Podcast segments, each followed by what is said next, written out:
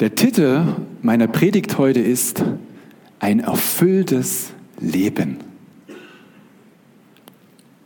Die Frage ist, was ist ein erfülltes Leben?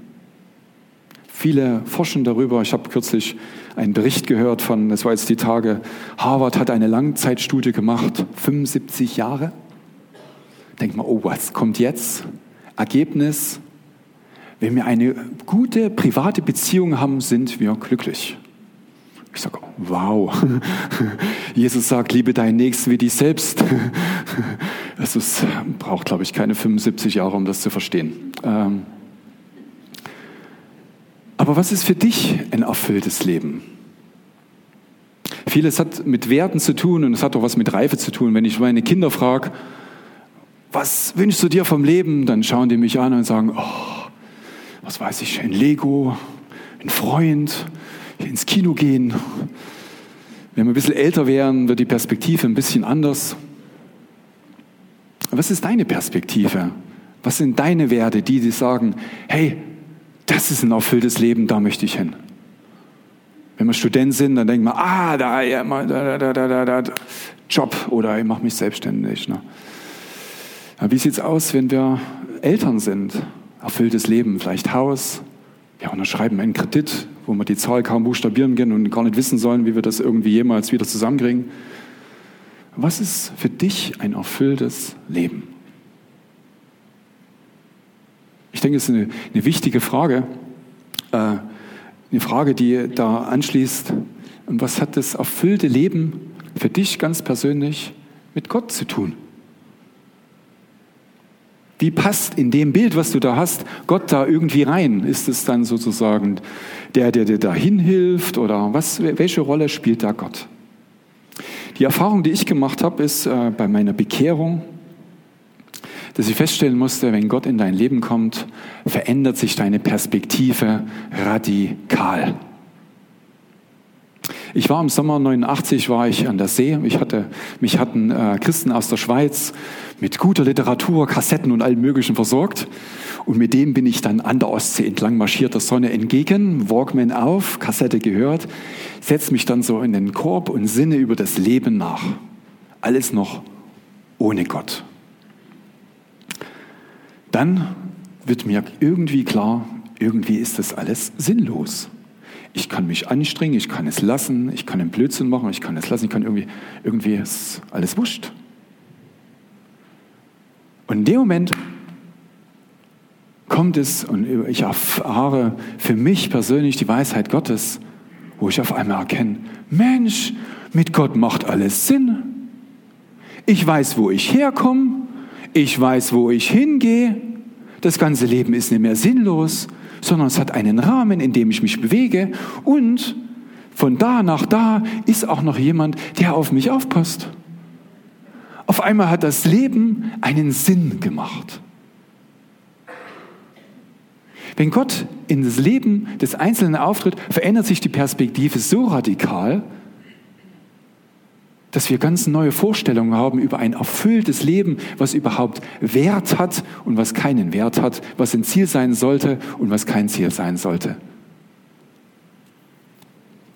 Ich habe mir dann äh, Gedanken gemacht, ja, wie kann man das jetzt nun ausbauen? Ich hatte erst äh, Paulus im Sinn und dann kam mir, ist mir Petrus auf die, sozusagen auf die Seele gelegt worden. Und ich habe so drei Punkte, die äh, Petrus in seinem Leben passiert sind, die fundamental waren in seinem Leben. Und da möchte ich mit euch einsteigen.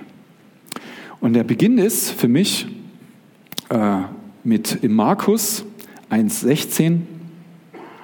Und da heißt es, und als er, das ist in dem Fall Jesus, am See von Galiläa entlang ging, sah er Simon, Andreas, Simons Bruder, im See die Netze auswerfen, denn sie waren Fischer.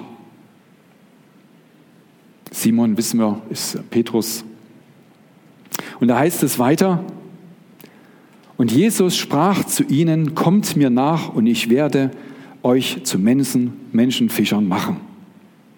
Und bevor wir das nächste lesen, was fast schon ein bisschen äh, außergewöhnlich klingt, wenn man die anderen Evangelien liest, äh, wissen wir, dass Jesus einfach durch die Gegenden gereist ist Und viele von Jesus gehört haben, offensichtlich auch Petrus. Im Lukas-Evangelium gibt es eine wichtige Szene, wo äh, Jesus Petrus fragt, ob er mit dem Boot nicht rausfahren könnte, weil dann könnte man besser sprechen und die Leute am, am Strand könnten das besser hören. Das macht er dann auch. Und als er dann die Leute wieder wegschickt, sagt Jesus zu ihm, du, jetzt, ne, äh, jetzt fahren wir mal raus und tun Fische fangen. Sagt Petrus, das macht gar keinen Sinn, weil ich bin die ganze Nacht fischen gewesen, war nichts. Jetzt ist Tag, bringt nichts. Sagt Jesus, machen wir jetzt einfach. Naja, Petrus denkt sich, ja, der irgendwie probiere ich das jetzt einfach mal, irgendwie vertraue ich dem. Fährt raus und was passiert? Für die, die es wissen, Riesennetze, Fische kommt rein. Was in Petrus passiert ist, Petrus sieht, da ist jemand, der spricht etwas aus, was er in seinem Herzen wünscht. Und dann ist es noch so, dass er, dass er nicht nur Jesus sieht, wie er spricht und das alles überzeugend klingt, sondern er sieht auch, dass wenn er spricht, dann passiert auch noch was. Er sieht seine Wunder. Und das bewegt ihn letztendlich zu diesem etwas hier im Markus-Evangelium kurz, kurz gehaltenen äh, Abschnitt, wo dann gleich im Folgesatz kommt, und sogleich äh, verließen sie die Netze und folgten ihm nach. Na, nun muss man sich aber vorstellen, für so einen Fischer ist das jetzt ja auch nicht einfach. Mit Sicherheit muss er sich irgendwo so ein Boot erstmal besorgen, damit er halt fischen kann. Also hat irgendwelche Verstrickungen, Verpflichtungen. Wir wissen auch, dass in, dem, äh, in der Nähe von seiner, äh, von seiner Entscheidung, mit Jesus mitzugehen, die Schwiegermutter geheilt worden ist. In dem einen Evangelium ist es vorher, im anderen nachher. Jedenfalls äh, sieht Petrus, dass es wichtig ist und so wichtig ist, dass er sogar, wenn er eine Schwiegermutter hat, sogar seine Frau verlässt. Er reist mit Jesus mit. Es ist ein Abenteuer, auf das er sich einlässt, wo er alles zurücklässt. Aber er hat eine Hoffnung, dass irgendwie das, was Jesus verkörpert, durch sein Leben in irgendwie sein Leben noch bereichert wird. Er hat ein neues Verständnis, was ein erfülltes Leben sein kann. Mehr als das, was er gerade getan hat. Darum lässt er das eine sein und geht mit Jesus mit. Und wenn man sich dann das, äh, den weiteren Verlauf des, äh, äh, der Evangelien anschaut, dann muss es für einen Petrus gewesen sein, wie äh, ich bin so ein, so ein ähm, Yuppie, der so ein Superstar äh, begleitet, weil alles das, was, in, was anfänglich passiert war, passiert fortlaufend. Er sieht, dass Jesus Menschen über Menschen, zum Teil tausende Menschen anspricht, die dann sich versammeln. Und er sieht auch, dass Wunder geschehen, Heilungen geschehen. Er ist mit dabei, dass, wo eine Tochter vom äh, Tod aufersteht, eine Zwölfjährige. Er sieht auch, wie Jesus Macht über die Natur hat, indem er selber über das Wasser läuft oder den Sturm stillt. Irgendwie scheint alles in ihm manifestiert zu sein. In ihm entsteht die Hoffnung, die er sich am Anfang nur erahnt hat. Und man kann sich die ganzen Wunder anschauen, die wirklich beeindruckend sind. Und man weiß auch, Petrus ist immer dabei. Und Petrus ist nicht nur dabei, sondern er ist sogar einer von dem engeren Kreis von Jesus, also ganz vorn. Alles richtig gemacht. Hat sich richtig entschieden, mit Jesus mitgegangen, sieht, dass das mit dem Fischefangen nicht nur der Anfang ist, sondern das ist nur ein Ausdruck von vielen Dingen, die einfach in Jesus möglich sind und ist begeistert. Der Höhepunkt findet sich dann in Markus 8, Vers 29, wo Jesus in dieser Euphorie äh, dann seine Jünger fragt, wer glaubt denn eigentlich, äh, was glaubt denn ihr eigentlich, ihr Jünger, wer ich denn eigentlich bin? Weil Jesus ist, tritt als, äußerlich als Mensch auf, der einfach mit, durch seine Worte auf eine ganz bestimmte Art überzeugt und der durch seine äh, Wunder festmacht, was er sagt. Er gibt seine Übernatürlichkeit preis. Das heißt aber noch lange nicht, dass ich das in meinem Herzen mir annehme. Darum ist das eine recht kritische Frage äh, für, für die Jünger. Und Petrus sagt dann, sicherlich, und wir wissen nicht nur aus dieser Euphorie, aus dieser Begeisterung heraus, du bist der Christus. Jesus sagt im, äh, im Lukas-Evangelium, oh nee, Matthäus-Evangelium meines Wissens, äh, das, hat dir, das hat dir der Geist offenbart. Da ist etwas, das kannst du dir selber nicht, wenn du Jesus gegenüberstehst, der dann als Mensch vor dir steht. Das kannst du bei all dem, was da passiert ist, nicht erfassen. Das muss in deinem Herzen erfasst werden. Petrus hat es erfasst und wir können an der Stelle sagen, das war sozusagen die, die, der, der Höhepunkt von, seiner, von seinem Wunsch. Er hat den gefunden, wo er am Anfang geglaubt hat, das könnte sein. Er bekennt selber mit tiefstem Herzen, das ist der Christus. Jesus denkt sich, naja, jetzt haben wir ja das verstanden, jetzt haben wir das auch nochmal gesagt, sagt Ihnen auch, das bleibt erstmal bitte unter uns, aber jetzt habe ich eine wichtige Nachricht an euch. Und jetzt schauen wir uns das, äh, dem Vers 30 an. Oder Vers 31, Entschuldigung. Und Jesus wieder, und er fing an, sie zu lehren.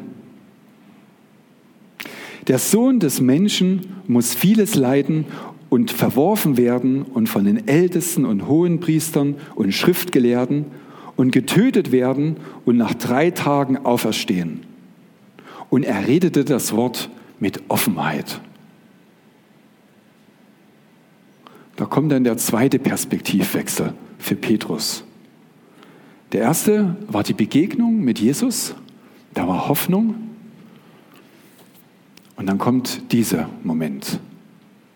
Für Petrus spricht eine Welt zusammen, weil in dem äh, jüdischen Verständnis von dem Messias gab es nur, äh, gab es den Kanon, der da war. Wenn der Messias kommt, dann ist es der Herrscher, der Israel wiederherstellt, der die äh, Heiden, das heißt auch die Unterdrücker, wieder von, von dannen schiebt und der als Richter kommt und für Recht und Ordnung sorgt und die Gerechten bei Gott wohnen lässt.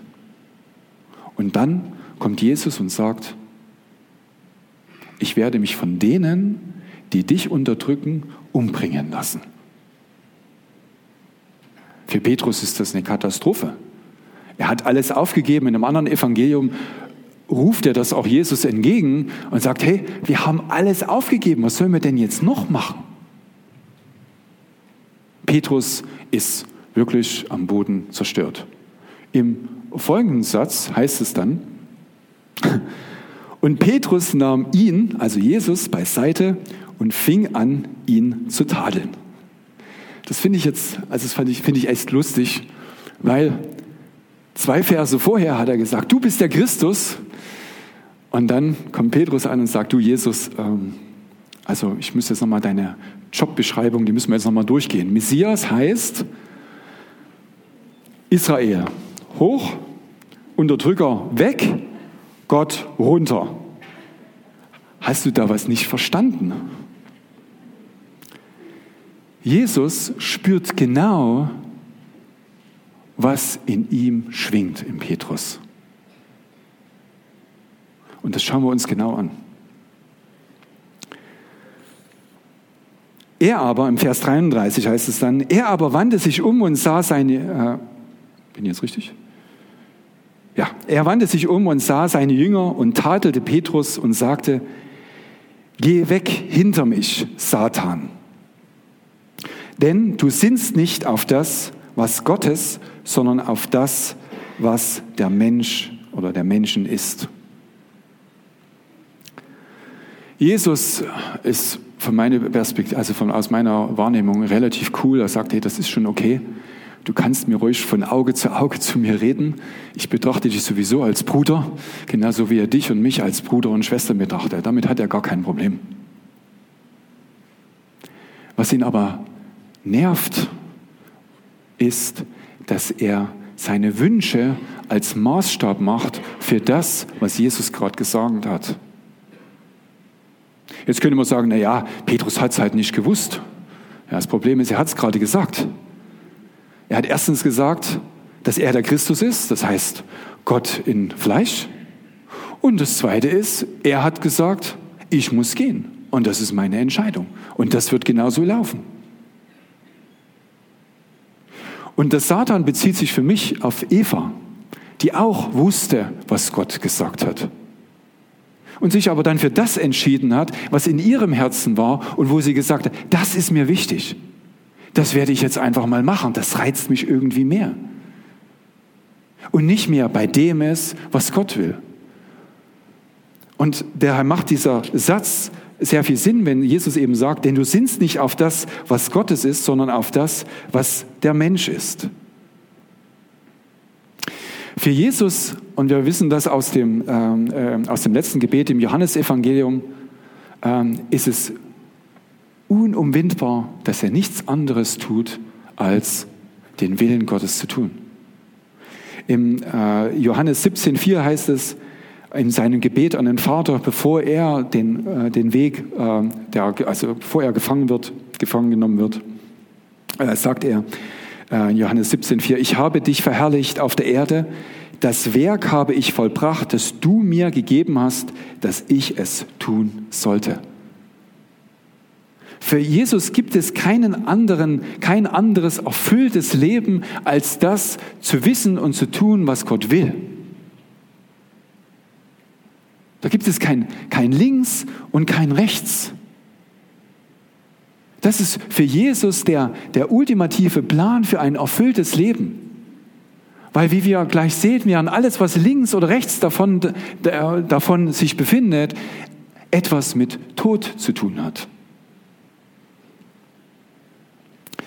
Jesus nimmt dann, äh, nimmt dann das auf und belässt es dann nicht nur bei den Jüngern, sondern sagt es dann auch ganz groß an alle, die da ringsrum stehen. Und wir lesen dann in Vers 34.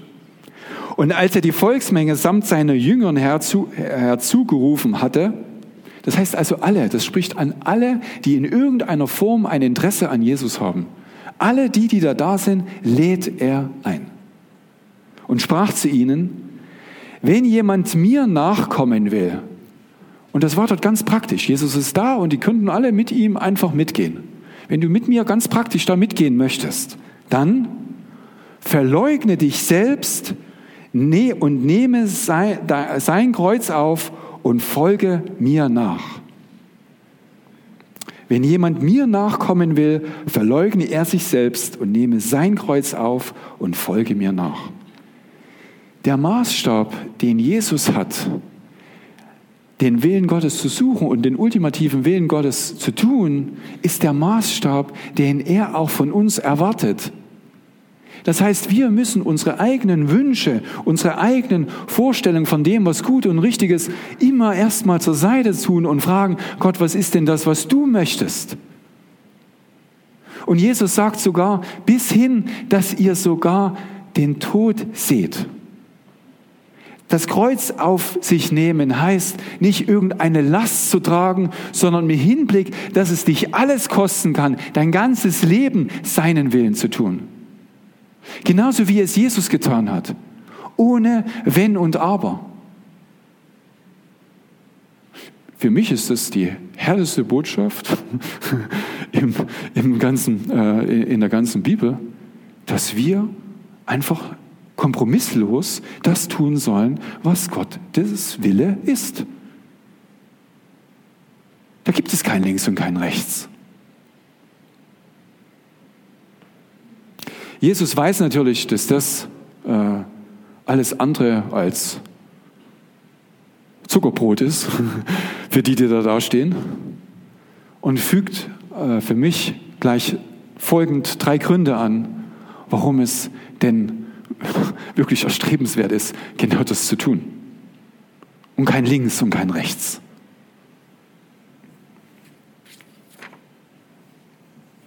Und da heißt es dann im Vers äh, 35, denn wer sein Leben retten will, wird es verlieren. Wer aber sein Leben verliert um meinetwillen und um des Evangeliums willens, wird es retten.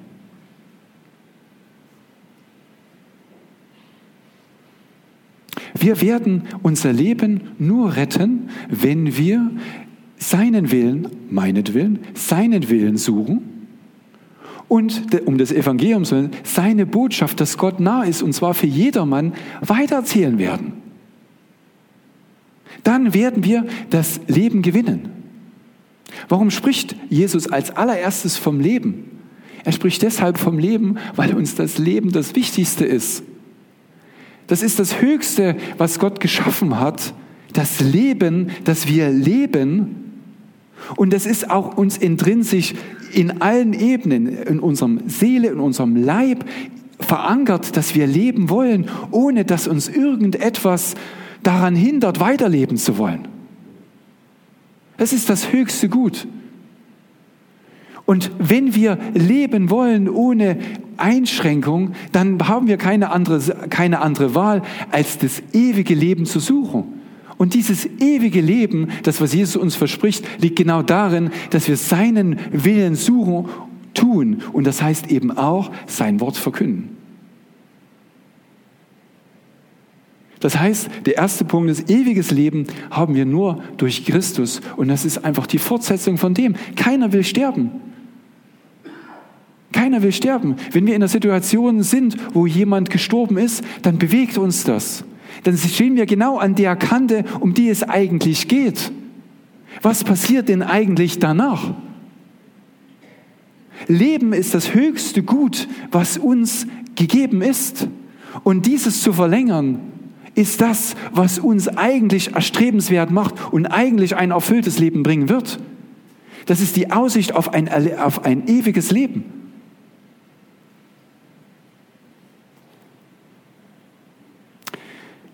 Der zweite Punkt ist im Vers 36, denn was nützt es einem Menschen, die ganze Welt zu gewinnen und sein Leben einzubüßen?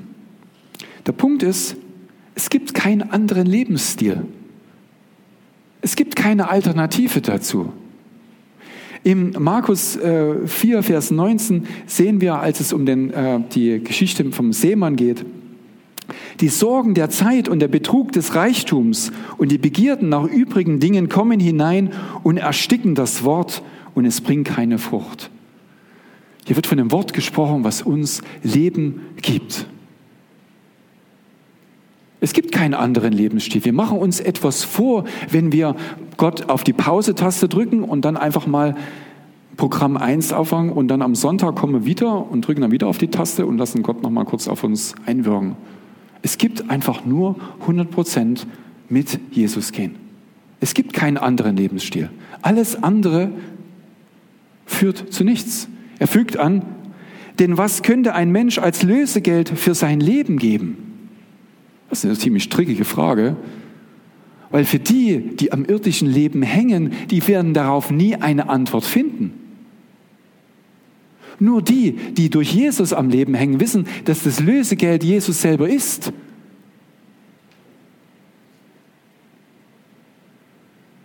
Der zweite Grund ist es wirklich, es gibt keine Alternative dazu. Wir können uns das schönreden, wir können das so leben, wir können das tun und machen. Das ist alles uns überlassen. Aber Jesus hat Petrus gepackt an der Stelle, weil er etwas gesagt hat, was nicht Gottes Wille ist. Und er sogar Jesus davon abbringen wollte, Gottes Willen zu tun.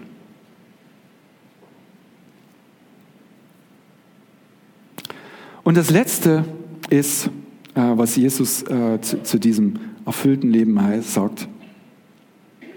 Denn wer sich meiner und meiner Worte schämt, unter diesem ehebrecherischen und sündigen Geschlecht, das heißt also dem Gottlosen, die, die Gott nicht kennen, dessen wird sich auch der Sohn des Menschen schämen, wenn er kommen wird in, der, in die Herrlichkeit seines Vaters mit den Engeln. Boah. Das ist harter Tobak. Ich habe mir echt gefragt, was, wie könnte ich das jetzt schmackhaft machen? Aber da ist nichts schmackhaft zu machen an den Sätzen, die ich vorgelesen habe, das hat Jesus persönlich gesagt. Und wir stehen wir jetzt damit da. Aber was, was sagt er damit? Für mich, als ich habe von meiner Bekehrung erzählt, was für mich wichtig geworden ist, als ich erkannt habe, es gibt ein Woher und es gibt ein Wohin, weiß ich, es gibt, wenn ich da wohin gehe, gibt es diesen Moment, wo ich hoffe, wo es ein High Five gibt, wo es ein Wer dann gibt. Ich möchte von der Klaviatur weg, wo es auf der einen Seite steht, Jesus schämt sich. Ich möchte dahin auf der anderen Seite der Klaviatur, wo es heißt, Jesus freut sich über mich, wenn ich da reinkomme. Und was muss ich tun, um von da nach da zu spielen? Sein Wort verkünden. Wer sich meines Wortes nicht schämt. Ganz einfach. Lass einfach diese Erfahrung, die du in deinem Herzen hast, wo das Wort Gottes real in deinem Leben geworden ist, bring das ganz, ganz authentisch zu denen, die du kennst, die dir auch lieb sind. Das Wichtige ist, dass wir diesen, wenn wir für uns vor allem beanspruchen, dass ein ewiges Leben wertvoll ist, dann sollte uns das auch so wertvoll sein, dass die anderen, die es nicht haben, auch haben können. Die müssen auch irgendwie dahin kommen. Denen müssen wir auch irgendwie eine Chance geben. Und die Chance, die wir haben, und das ist das, was sozusagen die, die Brennstufe 2 für Petrus war, der Teil 1, dass Jesus den Weg freigemacht hat, ist halt leider nur der Teil 1. Der Teil 2 ist, dass Jesus mit diesen Worten seine, die Jünger und alle, die da rumstehen, motivieren möchte. Bitte, der Teil 2 ist, dass er es lebt. Dass er es nicht nur für euch annehmt, sondern dass er es lebt und dass er es raustragt, weil dadurch werde ich die Kirche bauen. Und dafür braucht er dich und mich und uns alle, wie wir hier sitzen. Da gibt es kein links oder rechts.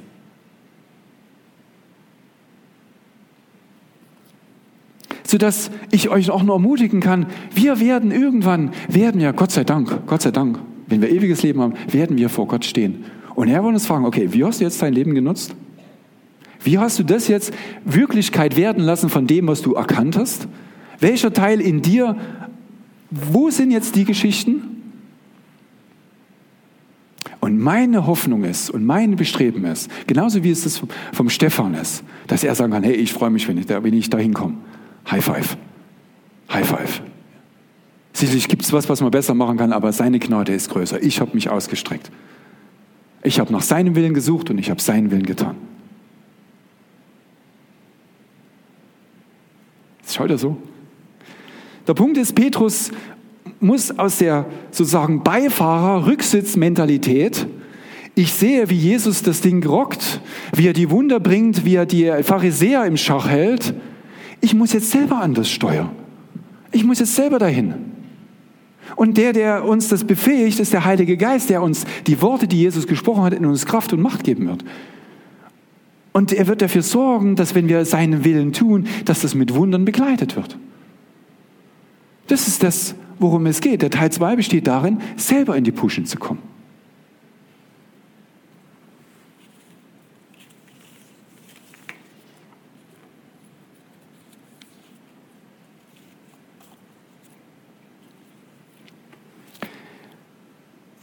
An der Stelle stellt sich für mich die Frage,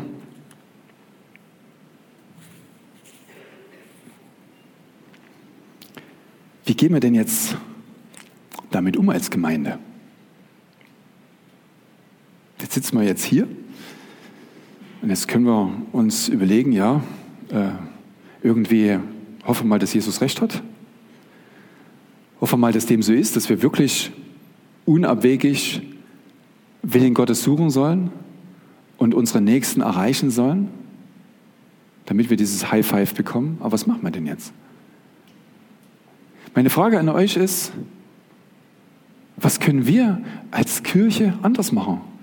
Damit wir von den sechs Milliarden, die der Stefan Steine, von denen er gesprochen hat, einen Unterschied machen. Was können wir anders machen? Hier sitzen wir da. Das ist unsere Aufgabe. Was machen wir jetzt anders? Oder was kannst du in deinem Umfeld anders machen? Ob es in der Schule ist, ob es in der Uni ist, ob es im Arbeitsumfeld ist. Wie sieht es mit meinen Schwiegereltern aus? Was brauche ich, um ihnen von Jesus zu erzählen? Wie sieht es mit meinen Enkeln aus? Was brauche ich, um meinen Enkeln das zu erzählen? Ich habe noch keine Enkel, aber. Was ist das, was wir brauchen, damit wir das tun, was Jesus sagt? Sagt einfach mein Wort. Sprecht es darüber. Sagt, welchen Unterschied ich mache in eurem Leben. Welchen Plan haben wir als Gemeinde, um hier wirklich Gemeinde zu bauen? Was hat das mit dir zu tun? Was hat das mit deinem erfüllten, mit deiner Perspektive von einem erfüllten Leben zu tun?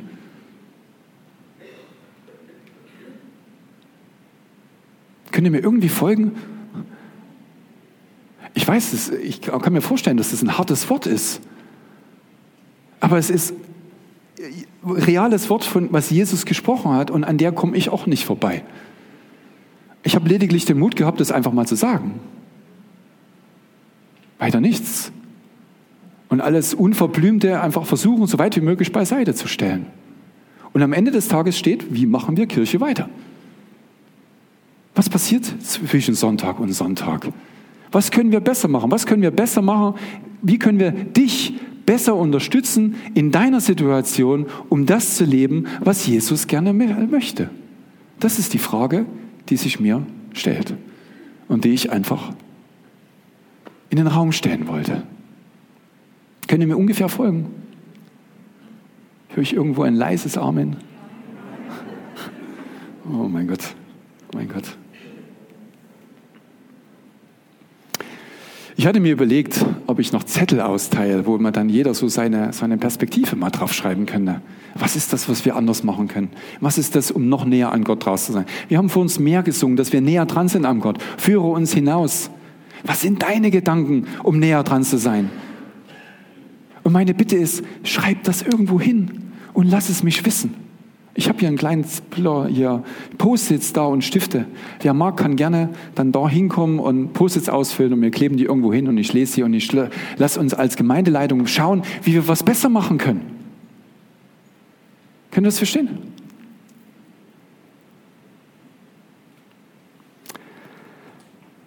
An der Stelle würde ich gerne die Predigt beenden.